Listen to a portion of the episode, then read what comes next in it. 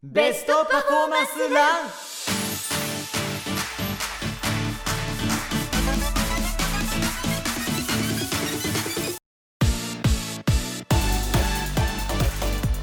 Hello hello ハリー杉山です。始まりました。ベストパフォーマンスラン。これからランニングを始めたい皆さんランナー初心者だけどそろそろ次のステージに行きたいという皆様え体のケアをしながら長くランニングライフを楽しむための情報をお届けするポッドキャストです。え今回もキッキーお休みなんですけども前回引き続きゲストの方をお招きしております。アスレティックトレーナーのゴミコウキさんです。よろしくお願いいたします。お願いします。ゴミさん前回はいかがでしたか？えあ楽しくお話しさせていただいて、うん、あのー、ゴミさんそもそもなんですけどもあの市民ランナーたちの皆さんって今めちゃくちゃさまざまな大会、まあ、コロナまだ開けてないですけれどもいろいろといろんなマラソンに挑まれてるじゃないですか。ゴミさんからしてこのプロフェッショナルじゃない方々がここまでランと向き合ってるっていうのはどう思われます？いやあのとてもいいことですよね。その一番手軽にできる運動ですし継続もできるし、あと自分の成長が分かるっていう意味で、まあ、これほど一番いい塩梅の運動はないんじゃないのかなというふうに思っているのでいいと思いますけどね。ゴミさんってご自身も今走られたりしてますよね？そうですね。はい、はい、実は都内ある箇所であの瀬古さんが現役時代に死ぬほど40キロ走とか50キロ走をやっている外苑前でゴミさんが爆走してるんじゃないかなと思ったんですけどあれはゴミさんですか？いや外苑前はすっごい稀にいるかもしれないですけど。いるかもしれませんか、はいはい、あのインターバル走をたまにやるあの外苑前のイチョウ並木の奥のあそこってあるじゃないですか。神宮のすぐ隣のあそこって、あそこにいる可能性はどうかねそれは別人な気がしますけどね。似てる別人な気がしますけどね。いつもねあそこ走ってる時に、はい爆走して3分20ぐらいで走ってるゴミさんと僕会ってんじゃないかなって話を周りの業界関係者に話したんですけどもそれゴミさんじゃないと思うよっていうふうに言われて じゃあゴミさんじゃないってことですね。ないと思いますね。多分ないと思います。失礼しました、まあ、こんな感じですね。いろいろと誤解をね招きながら、えーやっていきたいと思います。ベストパフォーマンスラン、えーいろいろと今回もゴミさんに話を聞いていきましょう。Let's go!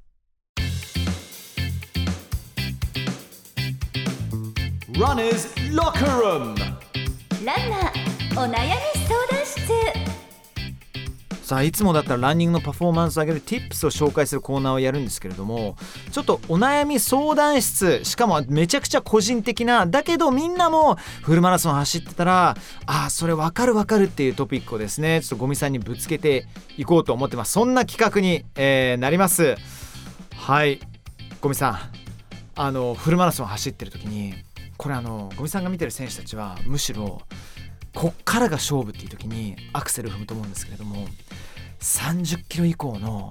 あの絶望的にいきなり来る pain 苦痛っていうのはあれはどう対応すればいいんですかって聞きたいんですよ。これみんな結構向き合ってることだと思うんですけどもこの間これあのランスマクラブっていう NHK の僕番組やらせていただいてるんで結果はそっちの方でまあこっちのオンエアの方が早いんで向こうの方で発表しなきゃいけないんですけどえー水戸黄門万有マラソンこれ走らさせていただいて。で3時間10分切りを狙ってたんですよ。ルンルンルンルンルンルンルンルン言ってたら36キロからいきなりいきなりですよ。4分26 7ぐらいで走ってた人が4分48ぐらいに落ちるんですよ。あれって何なんですか？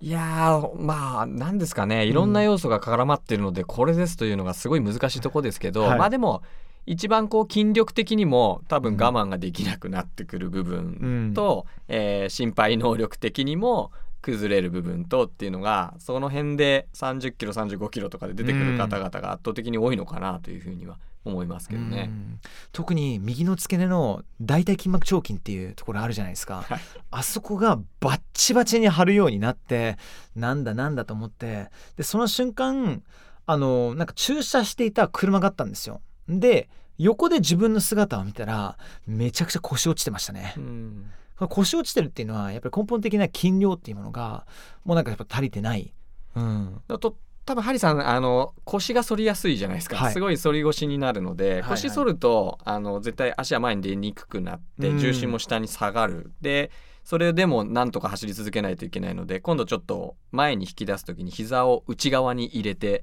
持ってくるみたいなことをし始めるとさっき言ったその大腿筋膜腸筋をすごい使い始めるので、はいはいはいはい。どっかで悲鳴を上げますよね。やっぱり膝がねあの内側の方に行っちゃってたっていう証拠なんですかね。そうですね。多分使い方がそうなってるんだろうなというのは、はい、走り方を見ていると想像明らかですよね、はい。ちなみに五味さんが日常的に触れ合っている選手たちがあの30キロ以上、まあ、続けるっていう続けられるむしろ強いって思うその強さの秘訣っていうのはどういったところに感じますか？まあ、でも今の話だと、うん。あのトップの2時間10分切るような選手たちの中にも、えー、と30キロぐらいになると長径靭帯が痛くなるとか、うん。結構いるんですよ。でその時にこっちに体重を逃したら楽になるとか、あのそのレベルの子たちだとこういうふうに体を逃がせば継続可能みたいなこととかをうん。探り当てたりとかっていうことをするので、まあ、それが起きないようにするのが僕の仕事ですけどそのレベルであっても使い方を30キロ以降ちょっと変えることでなんとか継続して走り続けるみたいなことをやってるっていうのはトップのランナーでもよくあることですね。逃がすっていうのはこれ具体的にどういうことなんですか？えーとまあまっすぐ支えられてるのがいいですけれども、あの人の体って例えば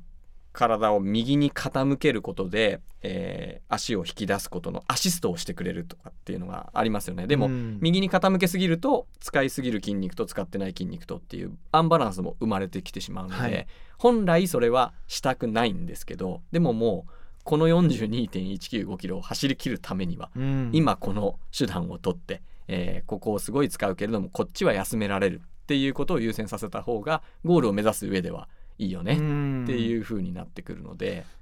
なので例えば僕みたいにその右側のまあ筋膜腸筋あたりとか、まあ、それが長径靭帯かもしれません。それがあ固まってきたなって動き悪くなってきたな。そういう時に逃がす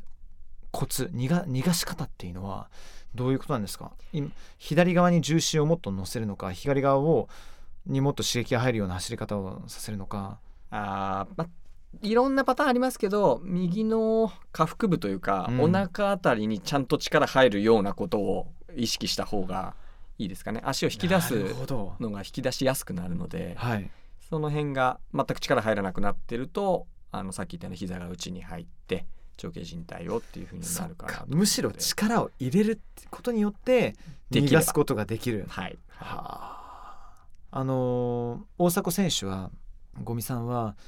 もう早稲田に入った直後ぐらいからずっと見られてるんでしたそうですね。はい僕大学院も行ってるので大学院でいる時に彼は1年生で入ってきているので、うん。大迫選手のこのまずその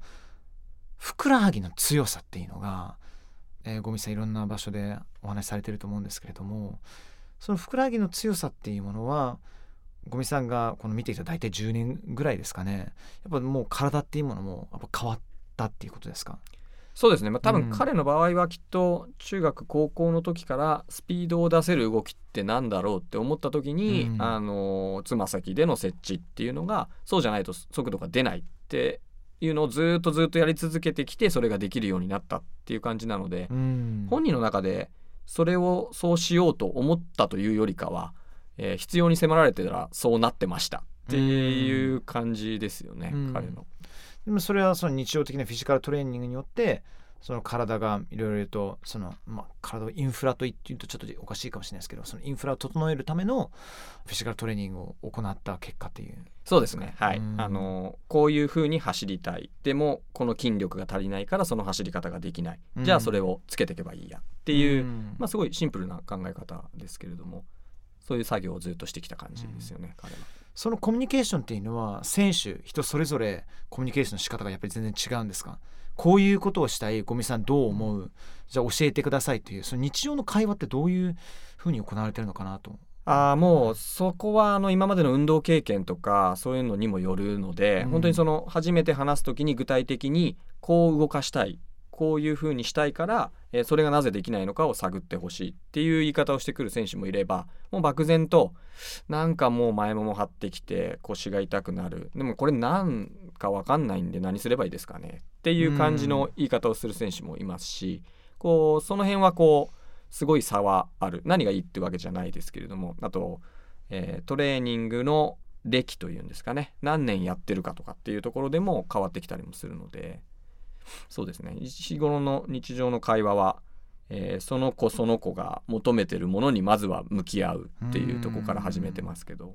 ぱり選手それぞれ求めてるものはやっぱり違いますか？全然違いますね。はい。うん。あのまあ例えばこうなんだろうな。ブレはない方がいいって皆さん思ってると思うんですけど走ってる中で。でも、えー走りの中でこう胸郭がうまく動くっていうのは逆に滑らかな動きっていう印象を与えるためにはすごい重要ですよね。ガチッと固まっててロボットのように手足だけが動いてるってなるとみんな力みすぎだよ。硬いよって言われる。である子はそれを動かしたい。もっと滑らかに動かしたい。でもある子にとってはブレすぎてるって言われるから止めたいっていう、でそうなるとこう、まあ、依頼してくる内容としても止めることってどうすればできますかっていう子もいれば、えー動かすことってどうすればできますかって言ってくる子もいればっていうそれもその子たちの思う理想の走り方っていうのは、まあ、その時点でもう違うというか求めてるものも違うんだろうなっていうふうに思うので、うん。それに対してあのあ確かに力みすぎてガチガチになってるから動かないよこれをやりましょうっていうのか、えー確かにぐにゃぐにゃすぎて支えられてないから君の場合は支えるものをガチって止めるっていうものをやった方がいいよね。これをやりましょうっていうふうになるかとか。その辺をこう分けて考えているので。まあなんですかね。誰にでもこれをやれば絶対伸びるよっていう言い方はうん。できないっていうのは、あの日頃選手たちといると思いますね。多分五味さんと話してると何が一番重要なのかっていうのは日常のこのコミュニケーションとこのなんていうんですかね一心同体じゃないですけどもなんかその走ることってこれって素人の方々僕みたいにあの外の人間はこれすれば絶対いけるよねって思いがちかもしれないけどそれはもう人とのなんていうんですかねあのコミュニケーションと同じように臨機応変に時代とともに天候とともにそして体のコンディションとともに睡眠どれほどとってるとともにコロコロコロコロコロコロ変わっていくのがなんかまた面白いなって感じちゃいますね。うん、そうですね。本当にその通りだと思います。ただコロコロ変わりすぎると迷走してしまったりとかっていうもあるんで揺るぎないものここだけはまあ例えば設置の時にちゃんとここに刺激が入るような走り方だったらいい走り方だなとか、えーちゃんと芯は持ちたいですね。変えすぎてしまうとやっぱり何をやりたいのかわけがわからないってことにはなるのうん。でそこが難しいとこですよね。うん。変わらなきゃいけない部分と臨機応変さと臨機応変すぎると何にもならないっていうところと。うんこれすごい聞きたいことが一つあるんですけどもゴミさん今お仕事しててあこれめっちゃ楽しいなとかあーこれも最高だなって思う瞬間ってどういう時ですか？あーまあ理想の動きがあってその動かし方ができたとかっていうのを目の前で見たりとかってするとでそれもそのなんだろうなその場でできるだけではなくて積み重ねてる中でずっとこれをやり続けてきたから、あやっとこの動かし方ができるようになったぞっていうのはあのとても嬉しいことですよね。うん。ただまあ真に嬉しいのはそこから試合での結果が出ないといけないっていうところに、あの難しさもすごいあるのでやっぱりあの結果が出てなんぼっていう実業団の選手たち、まあ、プロのランナーたちと見ているとうまく操れるようになったからといって試合でタイム出ないじゃんってなってしまうと喜びは半減してしまうので、まあ、その分での、えー密かな自己満としての操れるようになったっていう部分と、うん。結果もバチッて合えばそれはもう本当にあの嬉しい。こちらがやってきたことも間違えてないし努力してくれた選手も間違えてないしっていう感じなので、うん。まあ、そこが一番嬉しいですけどなかなかないですよね、うん。そこは。最近そういった瞬間って訪れました？いやまあなんですかまあ一つの形としてもちろんいろんな方々が関わってますけどその大阪のオリンピックだったりとかっていうのは彼のそれにかける思いとかも見ていたし分かっている中で、えーまあ一応一区切りっていう中で走っていたのでうんあの結果はまあ思うことはたくさんありましたねこちらとしても。実際先日ニューヨークも走られて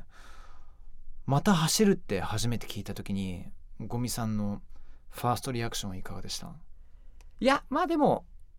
やりたくなるだろうなっていうふうには 思っていた感じですかね。やっぱりあの競技者としての気持ちは多分なくならないこう選手だと思うので、うん。うん、で、まあ、彼もメディアにあのいろんな選手たちが走っていることを見てまだ僕もっていうふうにってあのそう思うだろうなとはうん。あの思うのででまた彼が今後やっていきたいことも後輩たちを育てていきたいとかっていうのの自分が走ってる中で伝えられることはたくさんあるのでうんあの、まあ、彼らしいチャレンジですよねそこも。うんなんか大迫選手のあの日々を見てるとなんか次の扉をわざわざ見せるっていうところまでいかないけどなんかいい兄貴みたいななんかそんな人物像見えてきたりとかするんですよね。僕お会いしたことはね一方的にただただなんていうのかなあのいやかっこいいなと思ってるだけなんですけどもなんかたくさんの方に刺激を与えてるなっていうのはよーくよーくわかりますね。はい。っていうことであの僕のお悩み相談っていうのはね ただ単に僕はゴミさんの知りたいことをただ聞くっていう コーナーになってしまいましたけれどもこのパートはここまでとしたいです。ありがとうございます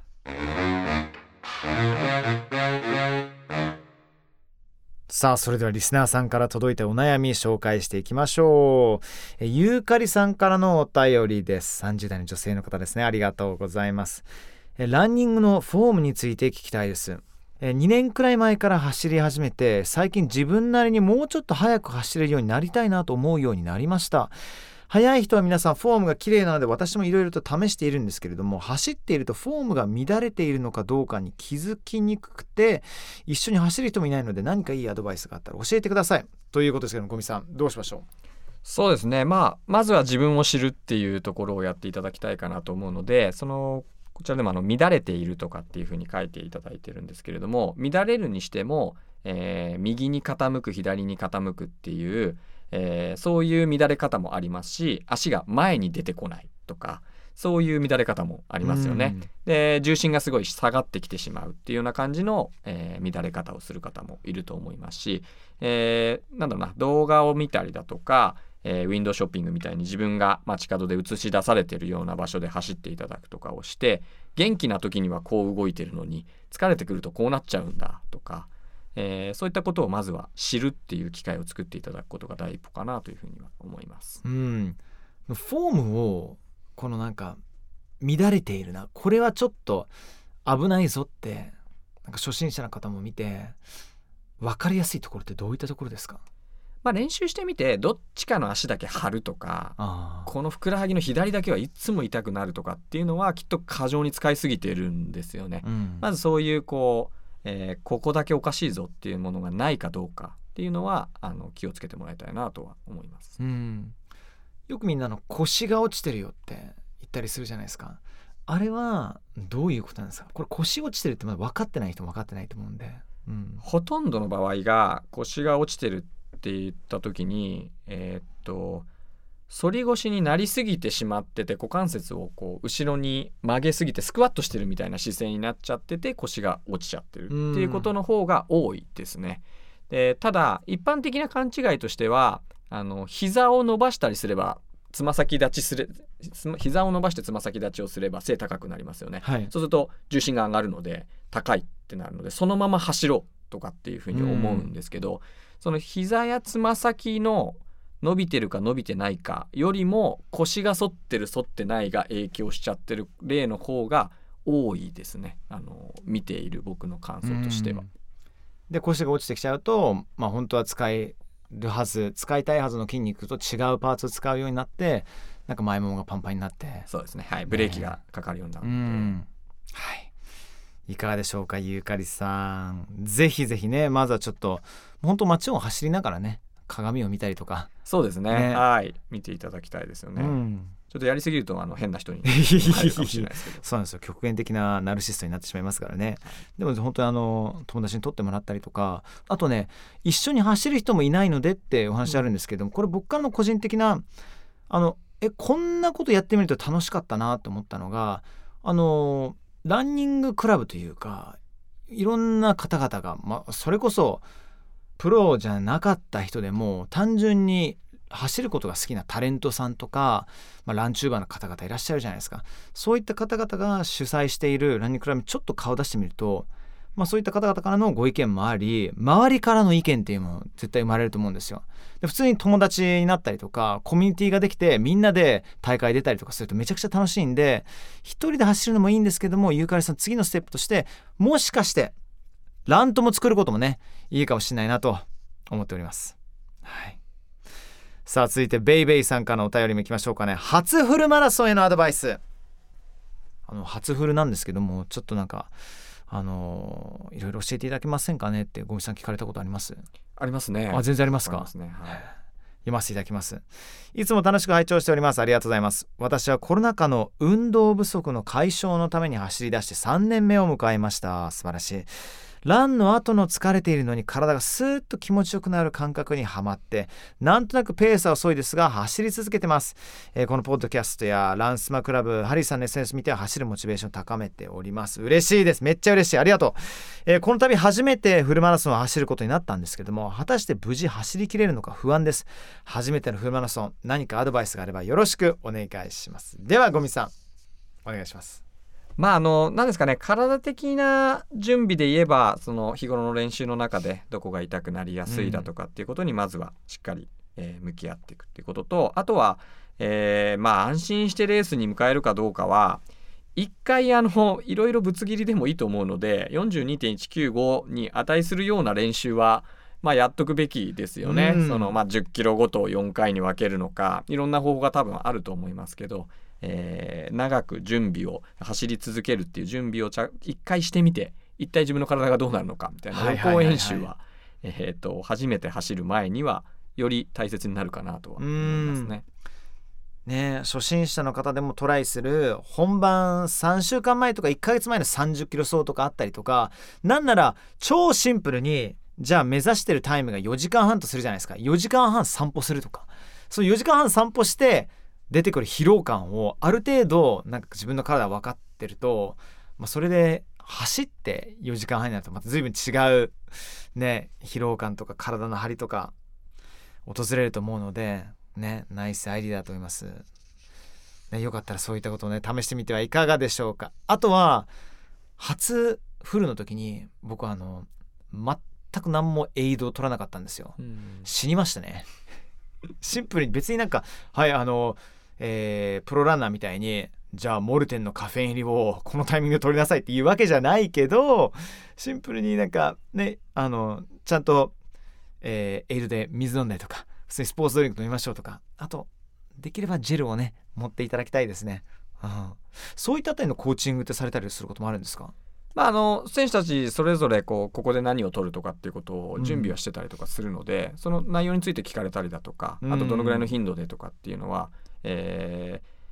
まあなんかさ戦略としてそこを考えることももちろんありますね。うん、ちなみにフルマラソンで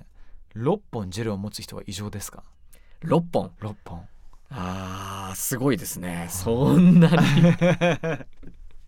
7キロずつに飲むみたいなイメージですね。あー。まあまあまあまあありだとは思いますけれども、まあ減らしてみても何が起こるかを試してみてもいいんじゃないのかなとは思いますけどね、うなんか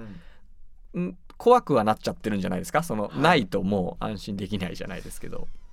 まさにこの間の僕なんですよ。そう。あの36キロでやばいと思ってそれまでに、まあ、実はね2本残ってたんですよ。でがっちりカフェイン入ったものが、あの投入したんですよ。38キロ地点で。やばいぞと思って使う予定なかったのに。そしたらお腹痛くなった。あいわいわゆるそのカフェインの取りすぎなのかなんかそれとも単純にもう内臓疲労が一気に来ちゃったのかわからないんですけどもそうですね。うん。ーまあリスクはどちらにせよありますよね。ね。取るにせよ取らないにせよ。マジギャグみたいにあのランスマクラブで走らせていただいてるのでベルトつけてるんですよ。マイクが入った。で中からカフェイン入りのジェルを取ろうとしたら中に隠しててえ絶対取れるはずのないマイクが出てきて。マイクを持ちながら走ってて何やってんだこいつみたいな状況になってでマイクを中に入れなきゃいけないのに全然中入んないから。まあそうそう。もうあのそこであのいわゆるドラクエでいうメガンテを唱えてしまいましたね。はい自爆しました。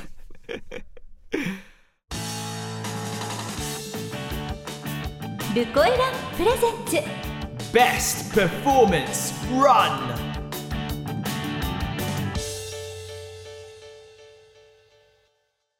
さあというわけで今回はここまでです。ゴミさん2回にわたってたっぷりとありがとうございました。どうでした？いやあの好きなように話させていただいたので。はいはいあはのこんな話で大丈夫なのかなとは思いながらも、いうん、はい。普段イベントのお仕事とかえ取材とかよく受けたりとかしてるじゃないですか。とちょっと違いましたかねポッドキャストっていうのは。そうですね。まああのなんだろう何でも喋っていいよと言われているはいはいはいはい。中でのお話だったのでとても楽しく話させていただきましたね。ゴミさんと同じ事務所のあのタムジョー君いるじゃないですかランチューバーの。タムジョーさんとはなんかそのお付き合いあったりとかするんですか？そうですねあの僕勤め先が帝京大学あの前は勤めていたので、はい。帝京卒業生なので、ええ。ーとまあ、僕の中では上野ですけど あの そっか、上野からゴミ先生って言われてあの進路の、ええ。進路の相談とかもされたことを覚えてますし。へえそれ例えばですけれどもいつもプロフェッショナルの方々を見ていてでも市民ランナーからすると憧れる大迫選手とかまあ憧れる相澤選手とか、まあ、皆さんいらっしゃって。でもそのベクトルと違うところで自分なりに頑張ってるランチューバーの方々ってこのご時世すっごい増えて、まあ、タム・ジョーもいたり TKD プロジェクトとかあと市民ランナーでもケンチャンレンっていうグループがいるんですよ。もうめこの人たち嘘でしょみたいな。走ったことにいきなり2時間40分切っちゃうのみたいな。いい意味でクレイジーな方々もいらっしゃったりするんですけども。そのランチューバーの皆さんのご活躍なんか知っていますか？それともはい、いや、はい。たくさんあの見もしますし、はい、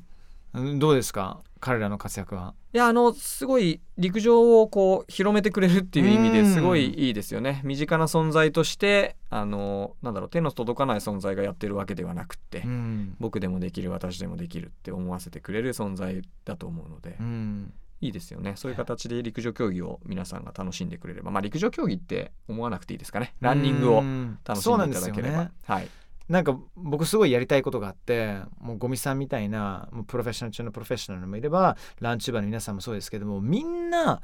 老若男女関係なくもうそれこそバックグラウンド外国の方々も含めてなんかどでかい大会やりたいんですよねいつか。めちゃくちゃやりたいんですよ本当。うん。まあ、伊藤長短波さんもぜひスポンサーとけあむしろ検討していただいて。いやなんかあのランスマクラブやりながら、うん。あのランチューバー側の業界ともうゴリゴリのプロの方々の業界とかを、はい。